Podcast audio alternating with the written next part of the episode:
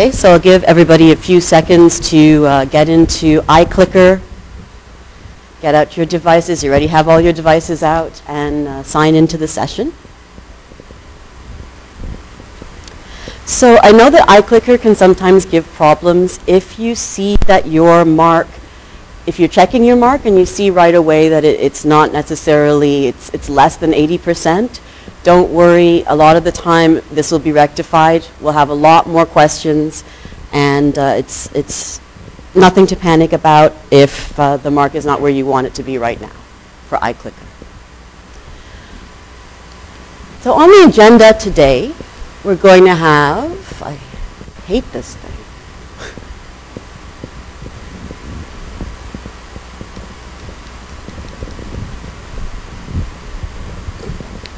Laser pointer works. Oh, it doesn't want to cooperate today, so I guess I'll have to lecture from here. Oh, I see. Okay. Never mind. Okay. On the uh, agenda today, we're going to have a quick video summary. It's about a 10-minute video, and it's more, again, about light. Light and color are synonymous, so the more you can see and learn about light, the better, the more that you'll understand color. And then for our new material, uh, I posted assignment one on Moodle last night. So I'm going to talk about assignment one today. We're going to open up Moodle. We're going to go through all of the questions. I'll tell you what I'm looking for and um, what I'm expecting and sort of what I'm getting at by each question. Um, and then I'll also do a quick review, a really speed review of the stuff that we talked about last time in terms of photons photons being the unit of light. And we'll also do a sample calculation, calculations of wavelengths. So for instance, if you know a certain energy or you know a certain frequency, we'll be able to calculate the wavelength and therefore tell what color the photon that is emitted will be. Last time I left a, uh, a cliffhanger, which was that we would talk about uh, just a sort of a brief the historical overview of how we came to understand the atom and parts of the atom. Uh, so we will do that today. And finally, we will talk about Kirchhoff's laws of radiation. So I'm putting laws of radiation here because Kirchhoff was a prolific physicist and he has, uh, for electrical circuits, he has another set of laws, um, which are Kirchhoff's laws as well. So don't get confused if you're looking on the internet and you're looking at Kirchhoff's law. They start talking about current and voltage in a circuit. It's the wrong laws. We're talking about radiation, so the emission of light by gases. So assignment one is now available. I did see after I posted it last night that a lot of you had gone in, which is great. So you've already taken a look at this. It is some short answer questions a couple true and false questions, and an interactive web, one of the questions is an interactive web exercise. And that web exercise uses a free site.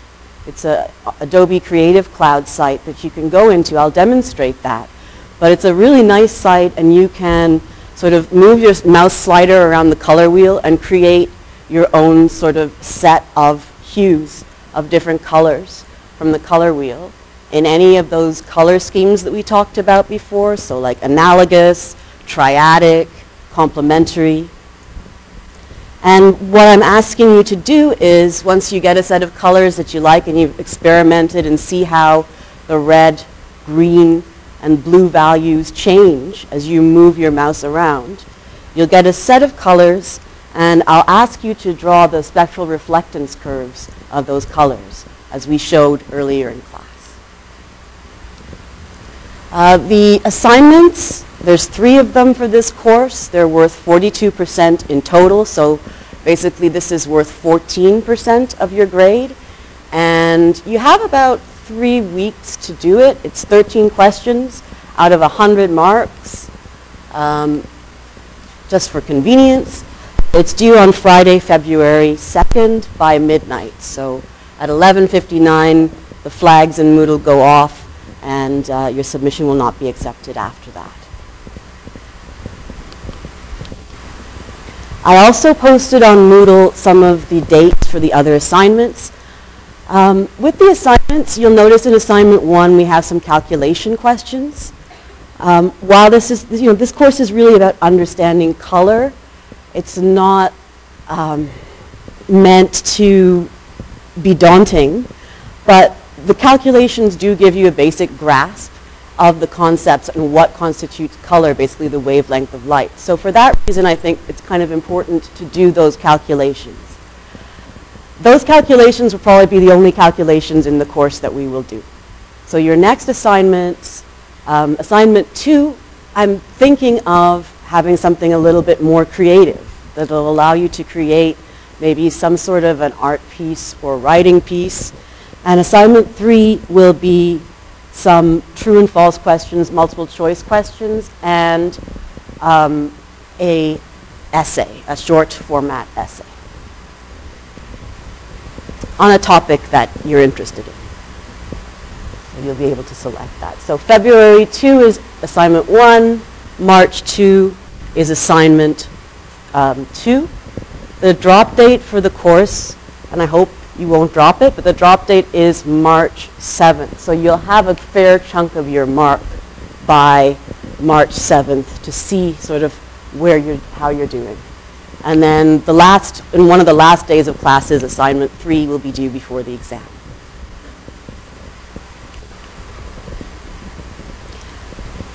To start with a quick review, let's watch uh, yet again a video on light. But this is really nice. It illustrates all the concepts that we've been talking about in a straightforward kind of graphical manner.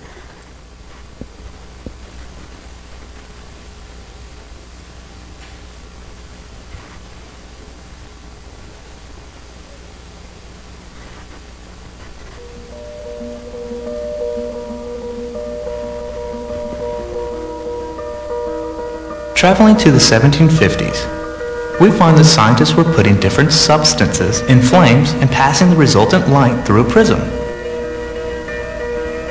They found that the hot gases given off by the burning materials emit different colors of light or spectra. For example, ordinary table salt generated a bright yellow spectra. Furthermore, not all the colors of the rainbow appeared. There were dark gaps in the spectrum. In fact, for some materials, there were just a few patches of light. By the 1820s, they recognized that spectra provided an excellent way to detect and identify small quantities of an element in a powder that was put into a flame. Meanwhile, the white light of the sun was also being examined closely. And in 1802, it was discovered that the solar spectrum itself had tiny gaps. There were many thin dark lines in the rainbow of colors. But the reason for spectral lines in the light and the relationship to each substance was a real mystery.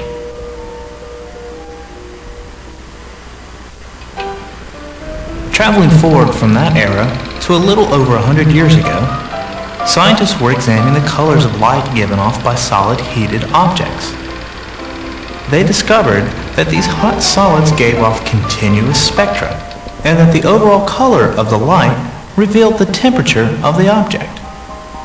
Now this was important because scientists realized that this discovery made it possible to measure the temperature of an object from a distance. They could measure the temperature of the sun, for instance.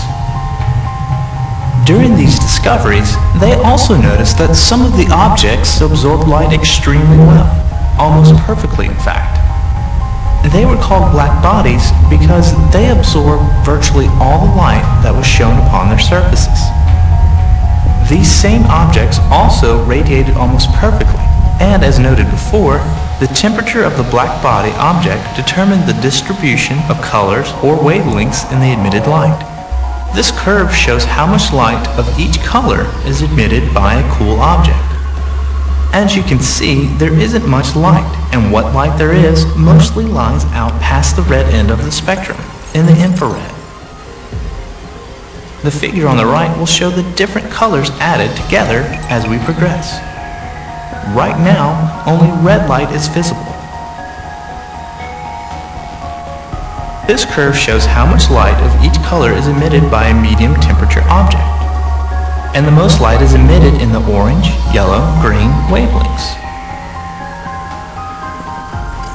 So now we add orange, yellow, and green to our cauldron of light on the right.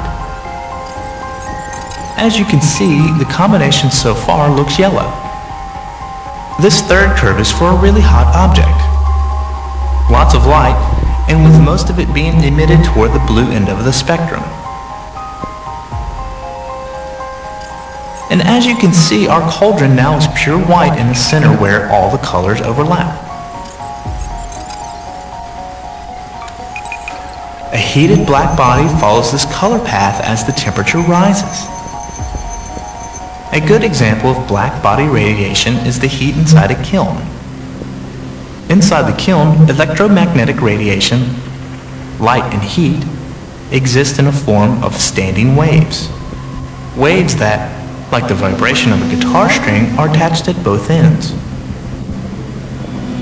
The ends of the standing waves, like the ends of a guitar string, do not move. They are anchored to the sides of the kiln. And many, many waves exist with varying wavelengths of color. At low temperatures, the primary color inside the kiln is the infrared, and we cannot detect it with our naked eye. But as the temperature rises, the kiln begins to glow red, and as the temperature continues to rise, the dominant color changes to orange, then yellow, then bluish white. The distribution of energy in light shifts to shorter wavelengths as the temperature rises.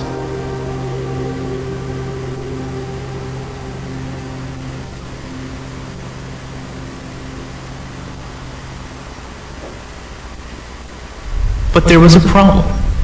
The scientists expected the distribution of emitted light to continue to the increase at wavelengths toward the ultraviolet end of the distribution. It didn't. Instead, there was less and less light given off as they were further and further into the ultraviolet. This was called the ultraviolet catastrophe. But it wasn't a catastrophe at all. It was the beginning of something remarkable. A truly great scientist named Max Planck soon figured out a way to explain the observation. He concluded that the energy contained in the standing waves inside the kiln did not and could not possess just any and all different amounts of energy. Instead, the quantity of energy these standing waves possess had to be limited to a few specific discrete values of energy for each color. A standing wave of blue light, for example, can have energy equal to 0 electron volts,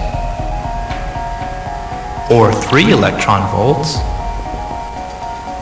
or 6 electron volts, or 9 electron volts, and so on. In general, energy equals any whole number, n, times Planck's constant, h, times the frequency of light, nu, which for blue light is any number times 3 electron volts. But notice, blue light standing waves cannot contain energy equal to 1 electron volt, or 2 electron volts, or 4 electron volts realizing that energy could have only discrete values was the beginning of quantum mechanics. The energy is said to be quantized, and n, from the equation above, is called a quantum number.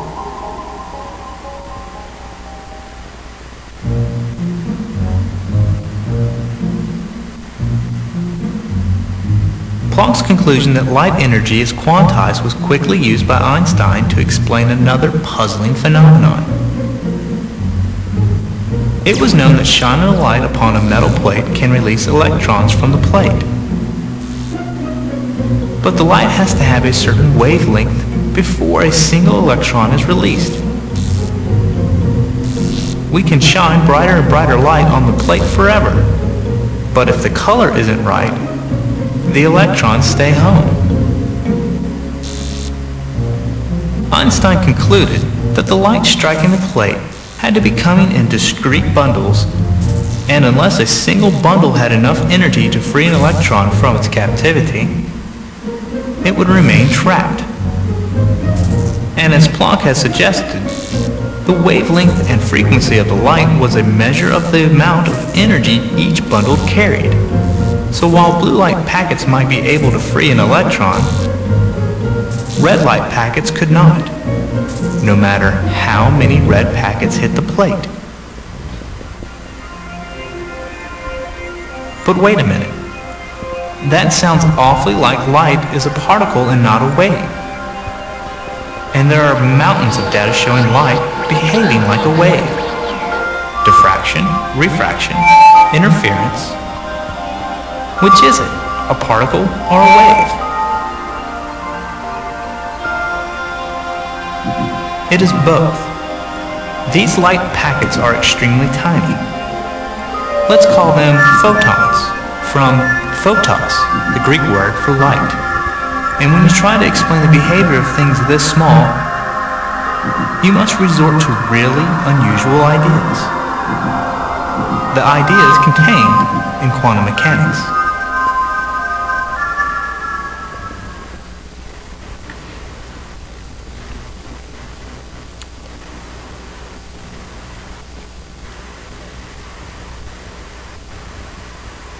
So that was a little bit of a, a nice review with some good graphical explanations of everything we've discussed so far. This should all be hopefully familiar to you. Uh, so it's time, before we go over the assignment, uh, let's do a, a sort of a quick pre-quiz. But the pre-quiz is actually for me, because I am curious from your answers as to how everything is going um, and if I need to speed up, if I need to slow down, and how you're finding the course so far. So please give your honest feedback. I will not be checking to see who said what on each question. Um, but this is just to, for me to get a feeling as to how everybody is doing so far. So the first question is uh, about scientific notation. So assignment one uses scientific notation for calculations. Select the statement below that best applies to you. And let me start off the polling here. So, I am familiar with scientific notation, but would appreciate a review with examples. I'm comfortable with using it. And what are you talking about, scientific what?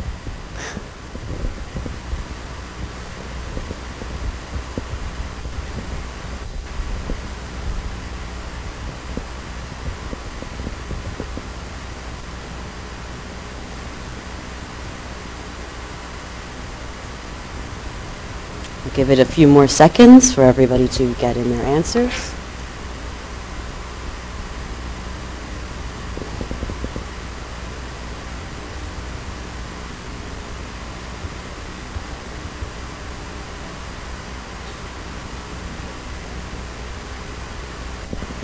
Okay, so I'm going to close this off now. And there's no right answer for this, of course, but it looks like most of you chose uh, A. So we will do some, I'm glad that you're familiar with scientific notation. Uh, it's scientific, if, for those of you who aren't familiar with it, it's just a shorthand way to write very, very big or very, very small numbers, expressing them as a power of 10. Uh, so if you had something with nine zeros after it, you'd have the something multiplied by 10 to the ninth power, meaning there's nine zeros afterward. Just like in nanometers, 10 to the minus 9 would be the multiplier in scientific notation. So if you had uh, 400 nanometers, it would be 400 times 10 to the minus 9 or 4 times 10 to the minus 7. And I'll, I'll explain a little bit more with that later and show some examples.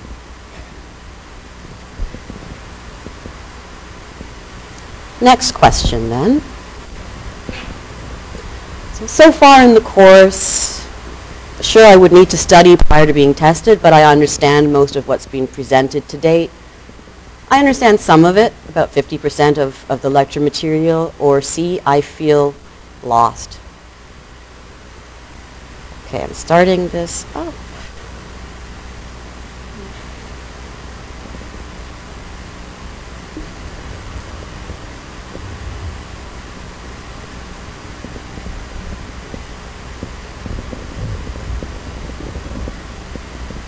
It's okay to feel lost. I just need to know so I can tailor things so that you don't feel too lost. Okay. Give a couple more seconds here.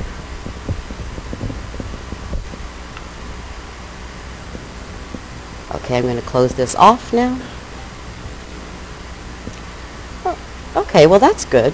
So again, it looks like um, 44% are kind of are, are understanding most of what's being presented. Thank you. That that helps. It's it's hard for me to gauge because all of you are coming in with different backgrounds. You're all in different programs. Um, it would have been a long time since you've done any any sort of science. Sometimes, in some cases, or calculations, and it's not everyday material that we're dealing with. So. Um, judging sort of where to start is a little bit difficult, but this really helps me. Okay. Another question. So the pace of material, what do you think of, of the pace of the lectures? The pace, not how fast I speak, but the pace of the material that's being presented. The pace has been, thus far, it's been about right, too fast, or too slow?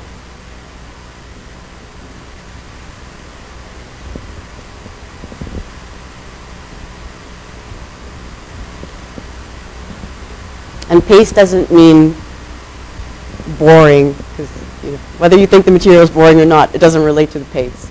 But uh, hopefully you don't think the material is boring. Okay, that's great. Excellent, wonderful. It's about right. It's good to know. I'm going to shut this off now. Everybody's in with their answers. Okay. That's good to know. And then a last question. With respect to doing assignment one calculations, so I am comfortable with using the equations and units presented thus far, so don't bother me with examples and waste my time. Or I am comfortable, but I'd appreciate some examples. Or I'm uncertain where to begin and would like examples. Or I feel actually anxious uh, being asked to perform calculations because maybe you haven't done calculations in a while.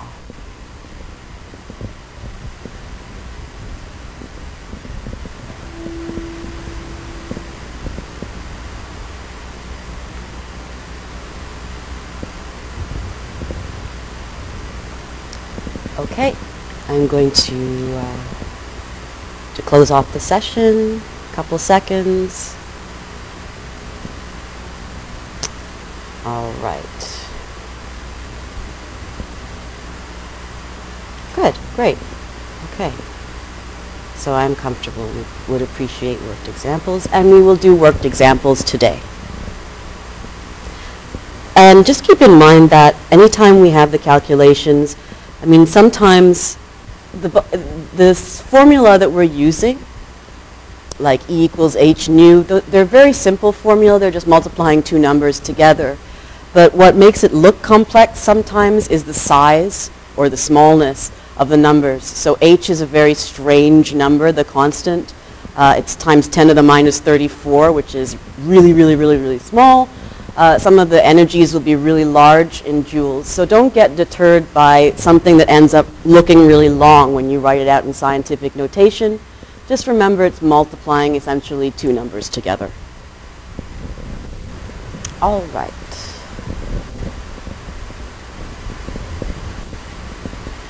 S- So that is it for the quiz for me. Thank you for answering that. Before we go on to talk about assignment one, Let's quickly, quickly review uh, photons again, what we talked about last time. So as you will know, photons are light. They behave as particles and waves. And how much energy a photon has is given by its frequency, or conversely, which is an inverse measure, its wavelength. And that determines color. And that's why we're even looking at photons in this course. Because the photon energy, the photon frequency and wavelength is equal to the color that you either see, if it's in the visible spectrum, from 400, approximately 400 to 700 nanometers, or you don't see. If it's in, say, if it's an X-ray or a gamma ray or a very, very, on the other side of the spectrum, a very, very long radio wave. You will not see those wavelengths. So while they probably have colors, the colors are imperceptible to the human brain. And this is actually something we'll get into later on when we look at vision systems and evolution and uh, biological sort of responses to light and organisms living in different conditions. As you, as you probably will know, uh, a bee, for instance, will see differently than we do, and that's a function of survival essentially, but a bee, I, I believe, I can't remember exactly, but I have a picture that shows what a flower looks like to us, and we see this, the solid color, whereas a bee sees much more detailed, varied hues and tones and shades. And we'll take a look at how different uh, creatures see. So a photon's temperature is related to the color of light that we see. And the higher the temperature, the shorter the wavelength. So with blue light, which is very high energy, the wavelength is short. Red light, longer wavelength lower energy, lower temperature. It's opposite. Just remember that the physical rule is opposite than what we typically use on heating devices or taps. We say cold is blue and red is hot. No, it's not. It's actually opposite. It's actually switched. Okay, so uh, photon energies now exist, as you saw in the video, they can only exist in discrete levels, which was really a shock to Max Planck when he found this out. We'll talk a little bit about this later, but uh, he was puzzling over quantum mechanics and, and observations of atoms. Um, and quantum, see, he was the father of quantum mechanics, but he was essentially the unwitting father of quantum mechanics because he just couldn't believe that things had these discrete values of energy that they were only allowed to be in, as opposed to having a continuous spectrum values. So quantum is photon energy bundle. Quantization means sort of putting a number or a value on something. Quanta is the plural of quantum. And an atom's energy can be either increased or decreased proportionally by a certain amount as you climb up those quantum numbers they were showing you, n equals 1, 2, 3, 4, which correspond to the orbital shells of an electron orbiting the neutron of an atom. And the way that we determine what those energy steps are, are using frequency and the wavelength multiplied by Planck's constant h. And here's a, a, a graphical representation of that. A photon, um, basically any time that a photon uh, is produced, you have either electron gaining energy, becoming more excited in an excited state, or losing energy. So in the picture on the right, an incoming photon hits an electron, uh, it excites the electron. The electron, you can see the little arrow pointing up, jumps up to a further out quantum number. So it goes from n equals 2 to n equals 3. Uh, similarly, once the electron is excited, it won't stay excited forever. It will lose that energy. And when it loses that energy and has to jump back down to a more comfortable state, then the photon is emitted. And this is just showing you that the electrons each jump between these quantum energy levels, quantum numbers, gives you different colors of light. So for instance, the jump between the ground state, or n equals 1 to 2, could give you red light, whereas 2 to 3 could give you blue light, and 3 to 4 would give you violet light.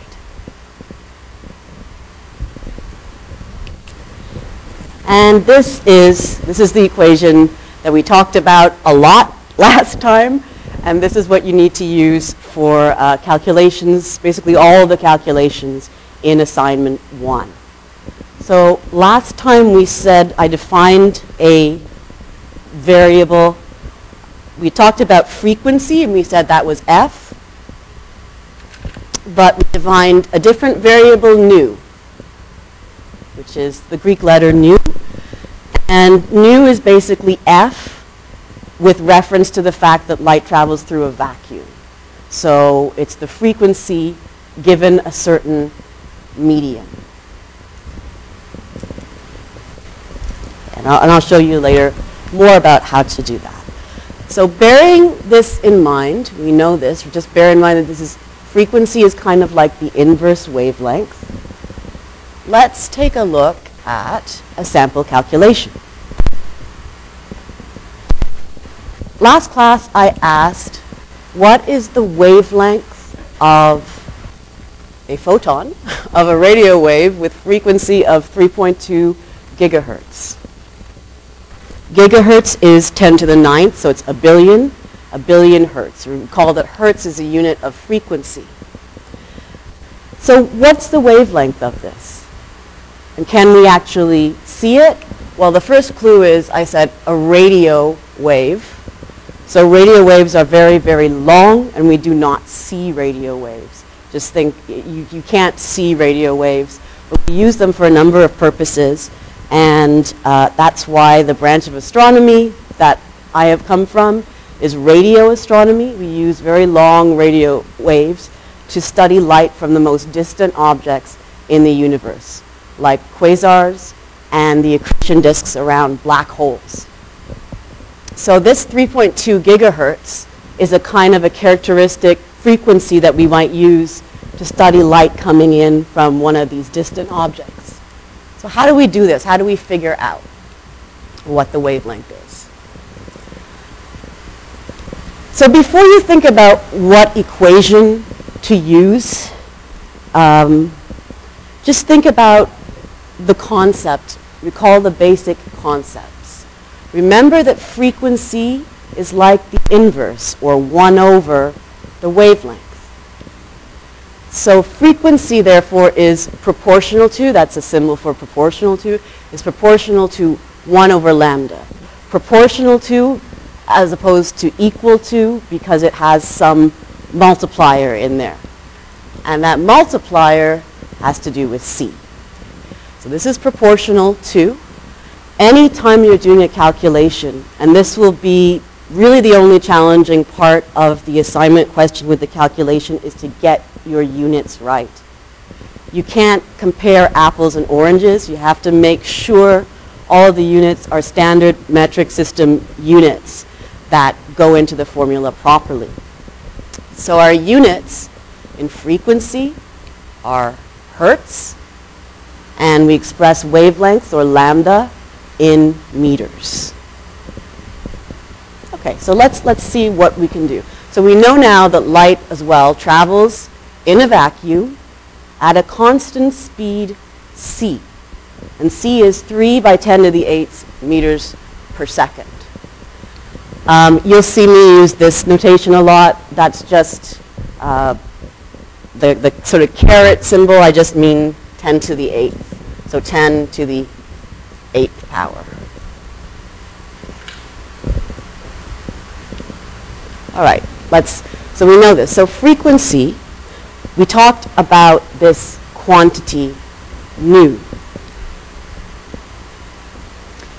Frequency is C over lambda. Remember we said it was proportional to lambda, but we're just talking about it going through a vacuum. So frequency is c over lambda.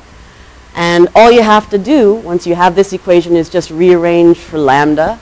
So you, you bring it over to the other side, rearrange for lambda, and you get lambda equals c over f. And that's the equation that you use and plug these numbers into. Before we can plug this number in, though, note that this is in gigahertz, and we're going to have to convert it to just hertz to plug it in. So here's our equation, calculating the wavelength. We use this equation. Let's convert our units, frequency from gigahertz to hertz. That's a billion hertz, so 10 to the ninth hertz. And the way we do that, with giga being 1 billion, one with a, with, uh, oops, I put a million, sorry, I'll have to change that. It should be nine zeros after it, three more zeros should be there, it's a billion. So the scientific notation is if you have the number with the number of zeros of it, it's just 10 to the power of the number of zeros. So scientific notation is 1 by 10 to the ninth power. So when you write this all out, 3.2 hertz, typically in scientific notation, we just have one number in front of the decimal place. I mean, you don't have to, but it's just convention that you typically put the one number in front of the decimal place and shift the numbers accordingly. So with this, with 3.2 gigahertz, it would just be 3.2 times 10 to the 9 hertz. And here's what I mean about do not be daunted by the numbers. This is just a multi- like a, a division, essentially. It looks long and complicated just because it has very big and very small numbers in it. So C, 3 by 10 to the 8th meters per second. Make sure you put your units in there with the assignment. We will be marking for units, so please remember the units. And you can look at your units and see if they cancel out, see if you're using the right quantities. Um, again, 3 times 10 to the 8th, 3.2 times over 10 to the 9th, it equals this if you're to write it out in full length. So the 3 with the 10 to the 8, it's 3 with 8 zeros after it. And 3.2 by 10 to the 9th is 3, 2, 3, and then 2 is one of the places of the 9 with 8 zeros after that make sense? Uh, and then and then you just do the calculation. Um, so just you know use your calculator and you'll come out with an answer in meters. That doesn't I mean 0.9 meters. That's almost. Whoops! What did I do there? Oh, it's okay. This is sorry. You did this wrong. It should be it should be 94 9.4 centimeters should be 0.0935 meters. Um, okay, so just remember that you're going to come out with a unit. I'll correct this on the slides when I post them, but you'll come out with a unit in meters, and then you can convert that to the most sensible physical unit. If it was 0.09375 meters, that doesn't mean much to us. A more convenient method would be centimeters, which is meters times 100, which would be 9.4 centimeters. Uh, when I'm asking you questions, I will typically say, please give units in such and such. So you don't have to guess of, of, about what would be a good one. So, but that's 9.4 centimeters, which, which, is, uh, which is interesting. It's 3.2 gigahertz. You can imagine this 3.2 gigahertz source coming from a distant galaxy, from a black hole, um, which has a large sort of disk of stars and hot gas around it. So when we see things in a frequency band, wavelength, like the, the X band, which I'll show you in a second, we know that the lengths, we're dealing with centimeter wavelengths. So about 10 centimeters or so. What do I mean by frequency bands? Well, everything, all our modern devices, um, operate on certain frequencies. And it's not just there needs to be a government, not a government, but there needs to be a body to regulate which devices operate on which frequencies. Otherwise, things would be getting crossed all the time. Um, so in terms of different frequencies, everyday electromagnetic frequencies, what device uses what is set by a body called the International Telecommunications Union, the ITU. And this diagram, you do not need to learn or memorize this diagram. It will not be tested. It's just for your information to get a, an idea of what we call these bands in satellite communications. So each band, the L band, S band, C band, X band, KU, K, and KA band. Um, these are all correspond to electromagnetic radiation at different wavelengths. And if we could see it, which we can't in this case, they would be different colors. So just to give you an example, um, AM radio has a wavelength about a kilometer. Your TV, your cell, your cell phone, your GPS have wavelengths between 10 meters and 1 meter. And then satellite communications and things like research for radio astronomy have centimeter wavelengths, 10 centimeters uh, to 3 centimeters down to even really, really high frequencies of um, 3 millimeters. And there's the designation. Just gives you an example. This is what the ITU does. They're an international body. They meet often to dis- it's, it's very important to regulate these frequency bands. This is the frequency band, the range, and what they're used for. So when I said uh, astronomical research, typically S-band, NASA, deep space research. It's also a lot of military research. Um, so these are frequencies that are used for those purposes. So that's just for your information. It's just kind of an aside. Okay, so let's look at assignment one then.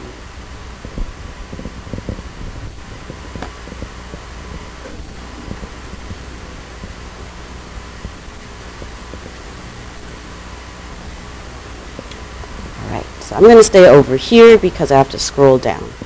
So the assignment is 13 questions. I think it's just the, it, it, looks like it's 10, 11, 12. It just cut that off. But 13 questions. On the left side of the question, you'll see what it's marked out of. So marked out of 5 for that question. But in addition to the marked out of 5, I do try and give you as specific a breakdown as possible in the question itself. So as you can see, is the light visible? Express your answer in nanometers. It's five marks total. Well, that one isn't very detailed, but there'll be marks for each unit you convert. There'll be marks for plugging it, for writing down the formula and for plugging in the numbers correctly. I have used a unit here, which may be really unfamiliar. This is petahertz or petahertz. So I'll ask you to look up what that is. Does anybody have an idea what? It's a 10 to the something number. Okay, it's really, really, really, really, really, really big. So it's like 10 to the 15, 10 to the 60. Anyway, take a look. Don't go on my word. Look up petahertz, and you'll see the conversion factor. It'll be hertz times 10 to the some power. When you express your answer, I'm asking you to express your answer in nanometers.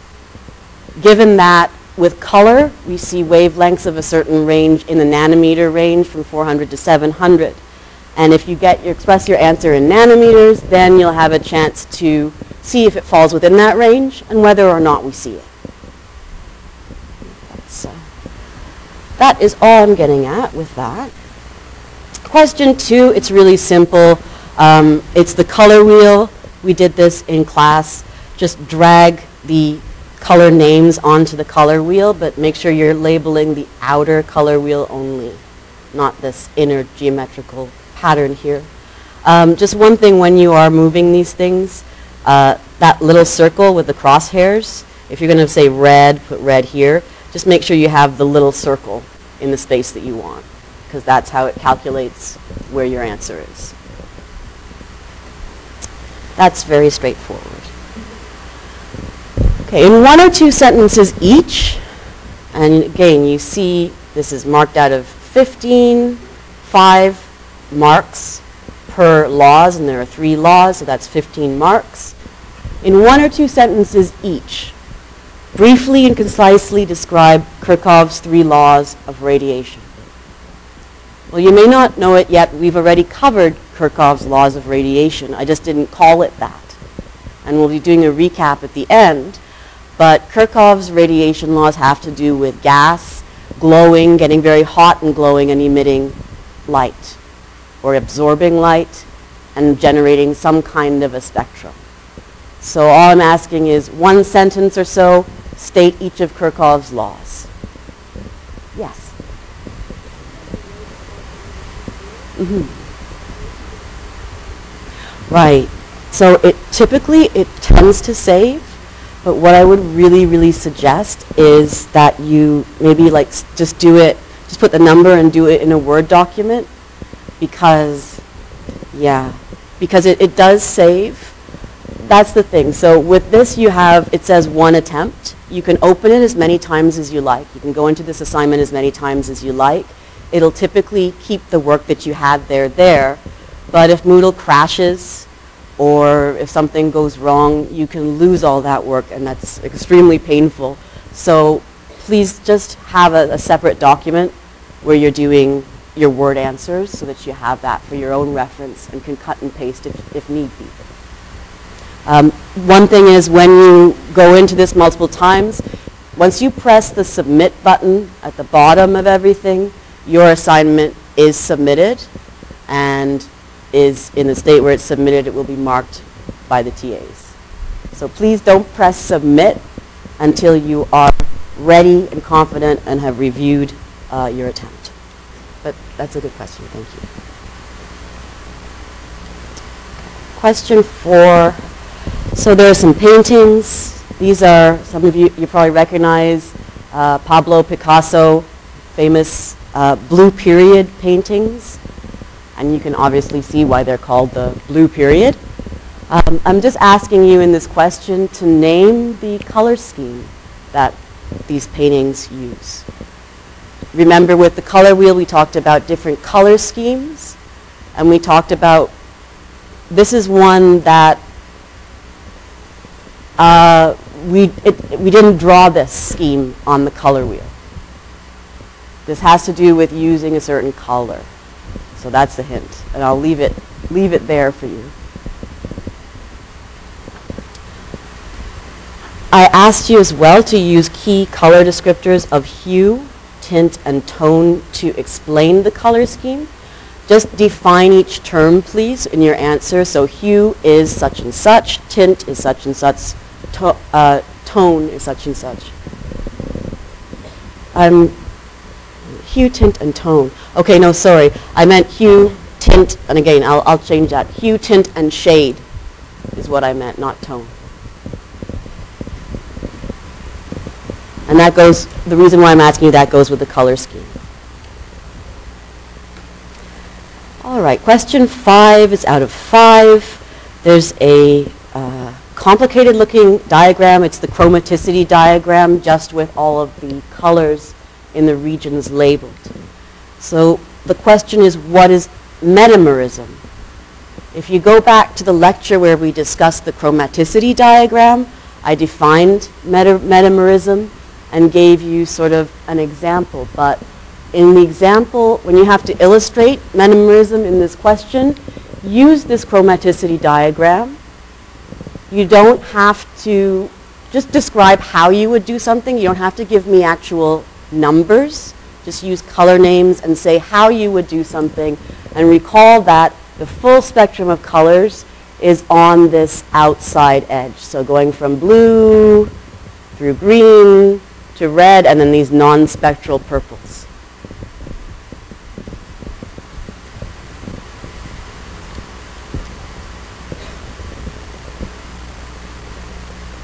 Question six. What do we mean by opponent processing? So this may not be familiar to you because we haven't talked about it in detail yet. If you think of what the definition of opponent is in, as an English word, opponent means two things against each other or two people against each other. And it relates to that. Uh, to give you a preview of that, we'll be talking about opponent processes next week. But in the meantime, you can think of opponent as, think of it as colors sort of fighting each other, so opposite colors. Or remember subtractive and additive mixing? When you add something, it's equivalent to subtracting the, co- the complement color. Uh, I can't move down. I wonder if I could, eh, doesn't work. All right. Uh, these are very straightforward, true and false. I don't think we need to go over that. Um, true, false. Question 10 out of 5. How is light produced in the atom for two marks? Obviously, for two marks, I'm not expecting you to write me an essay. So a couple sentences about how light is produced is sufficient. Um, for three marks, then, we have why does each atom produce only specific colors? And we sort of hinted, we got at some of that today. And I'd suggest that you go back and look at the video that I showed at the start of this lecture to answer that question. So if there's three marks, I'm expecting sort of three basic points, and it only has to be a couple sentences again. So how does the temperature of an object affect what wavelength of light it gives off? And what kind of spectrum does this produce? Okay, this is, again, this is stuff that we've discussed, so take a look at the video, take a look at your notes, and you should be able to come up with about four points and one point with this.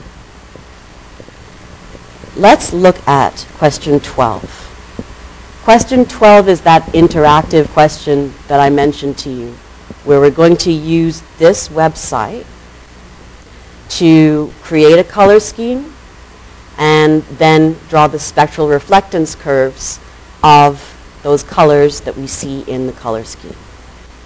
So let's go to this website right now and take a look. It's a really kind of fun, nice website. Color rule here. Um, you'll notice some of those color schemes that we discussed from Itten's color, uh, color wheel. We have the analogous color scheme. Does anybody remember sort of what that is? Colors which are next to each other. Yeah, exactly. So we have analogous, monochromatic, triadic, complementary. You can ignore the last uh, three, compound, shades, and custom is obviously a custom one. We haven't talked about it. So in the question, I ask you to choose a triadic or analogous color scheme. Please choose only a triadic or analogous color scheme. If you choose a monochromatic scheme, which is just a series of hues, with like a series of blues or a series of reds or something, uh, it's, it doesn't have the same impact when you try and draw the spectral reflectance curves. Too easy. So if you, if you give me a monochromatic scheme or some other kind of scheme than analogous and triad, the TAs will not mark you on that. So make sure you are using either analogous or triadic. Let's do an example with triadic. Um, you simply drag the sliders around and you can see that triadic equal triangle spaced relationship on the color wheel. So drag it around until you get something you kind of like with relatively different colors. Let's look at these colors then. So we've got kind of a dark orange, a lighter orange, a yellowy green, a dark blue, and a gray blue. The axes here that are represented, it gives you down at the bottom, so let's look at green for instance, it gives you an RGB value. That's a, a value of red, green, and blue in the color.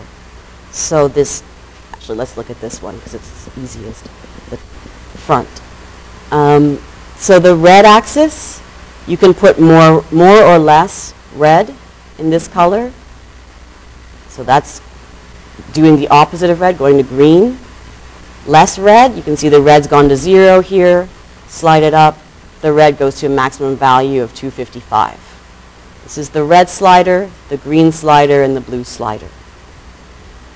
These help you with the spectral reflectance curve because we've already drawn curves of what red, green, and blue, pure red, green, and blue look like. So you can use that as kind of indicators to see where the peaks in your spectral curves will be. This slider at the bottom here is just our equivalent of value, the lightness or darkness. And usually the value we've talked about goes from complete, you know, black to complete white. So absence of light to all light. Uh, this doesn't quite do that. The scale is a little bit different, but it goes from black or no light to the full saturation of the color.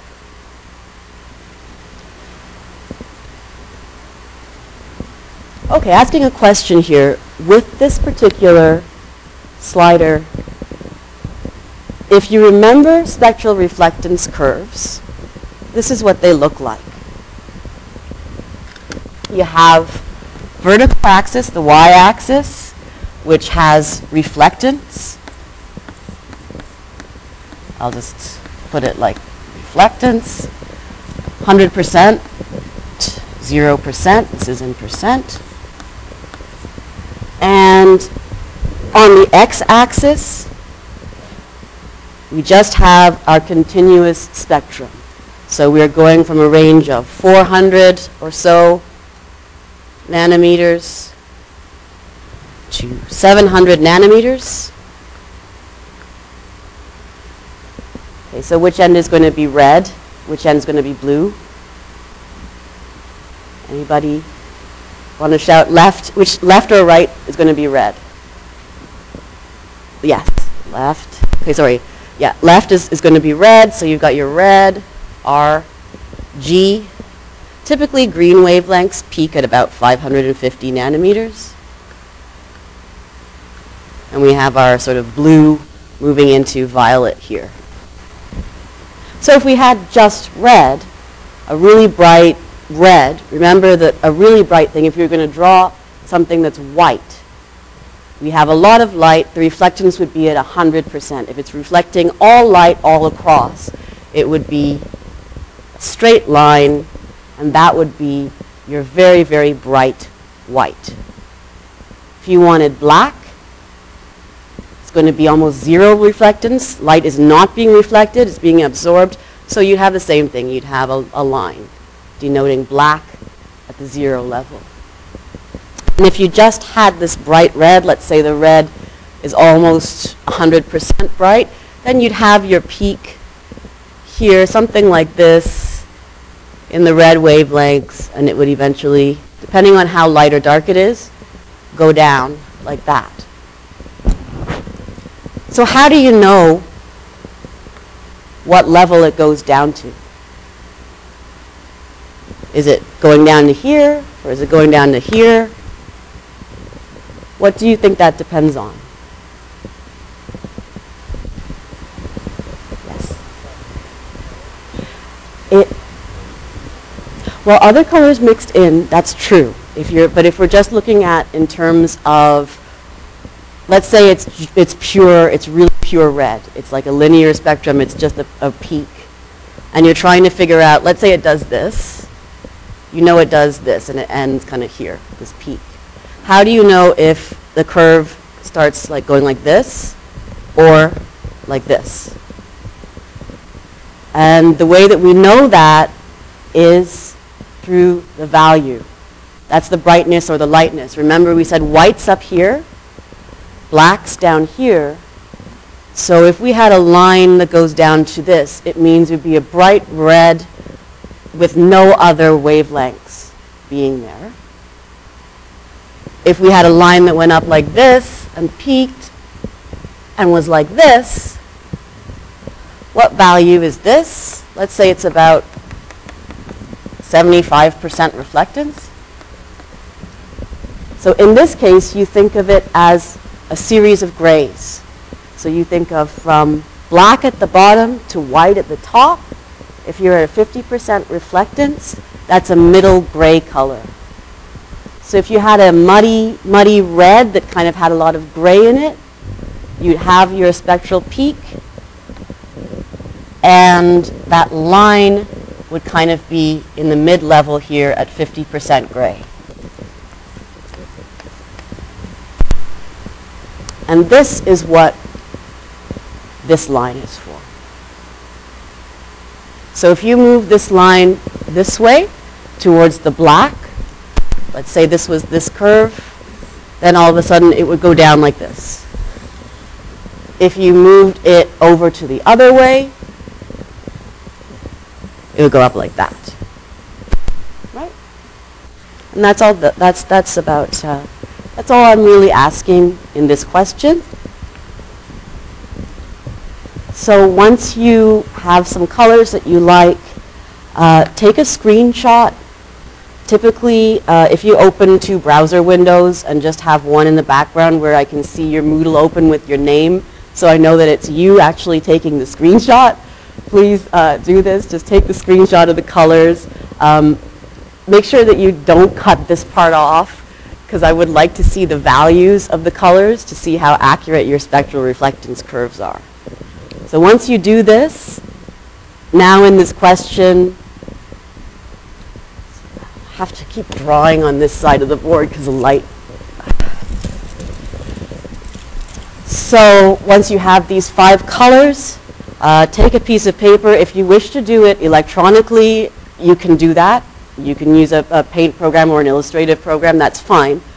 Uh, just create the five axes with the reflectance and the spectrum for all five and draw your color curves. And please, you know, give them a label. So for instance, call this A, B, C, D, E, A, B, C, D, E, so I know which is which. Or so that I know that you know which is which. Okay. Um, and then, you know, if you do it on the computer, great. You can submit it as a JPEG or um, a PDF. If you do it by hand, uh, take a scan of it and just submit an image file to me, and that question accepts an image file. And here's again this axis, the axes that you'd use for drawing the spectral curves. And that's it, and that's, that's worth 28 marks because each um, spectral curve that you draw is worth five marks.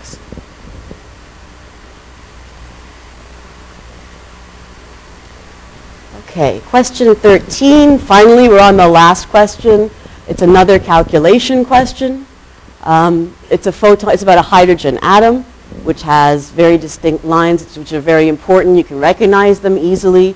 And again, going back to astronomy, especially in astronomy, you can recognize um, distinct hydrogen lines which tell you certain properties about the stars that you're looking at. So a photon with a wavelength of 434 nanometers is absorbed by the hydrogen atom. What is the energy, the net energy that, okay, I've got to, I say that the atom will gain, I mean that the electron will gain. So it's, a, it's being absorbed at a specific level. Here's a hydrogen atom. Photon comes in, at 434 nanometers. There's an electron here.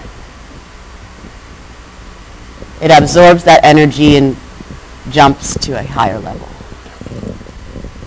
So that's, that's the equation that we looked at before, E equals h nu. And uh, we just showed an example of how to calculate that. Make sure you do your units, make sure you do the conversions, write the formula, write a sentence at the end to uh, state what you got, and um, that will be worth five marks. But then I've asked you to express the amount, the energy, in electron volts. So normally with that formula, E equals h nu, what, what unit would the energy be in? typically. Not hertz, because frequency is hertz. Remember, cycles per second is, is hertz. So the energy itself, remember we said energy is the ability to do work. And when you're doing work, it is a joule. So energy would normally be in joules. In terms of the atom, it, it- you know, it, it gets, the energies are ridiculously small. They're like 10 to the minus 19 joules, which is pretty much meaningless. So we have another unit that means more in terms of the atom called the electron volt. And I'm asking you to look up the value of an electron volt and then convert your answer from joules to electron volts. It is pretty straightforward. If you look up the value, you'll see, and you'll see probably most of the conversion calculators pop up right away as soon as you look it up in Google. But um, this is this is what this is asking for. Please state your source where you found the value. Just a web link is fine, and show me the conversion, and then report your answer in electron volts. And that is the end of the assignment. 100 marks. I mean, it's, it's all material that we've covered. If you're feeling at a loss, just go back to your notes. Basically, every single question in this assignment can be found in your notes. Okay. Uh, so we're going to take a little break now. And then after the break, we'll continue with uh, doing the history of the atom. So it's 9:40. We'll come back at uh, at 10.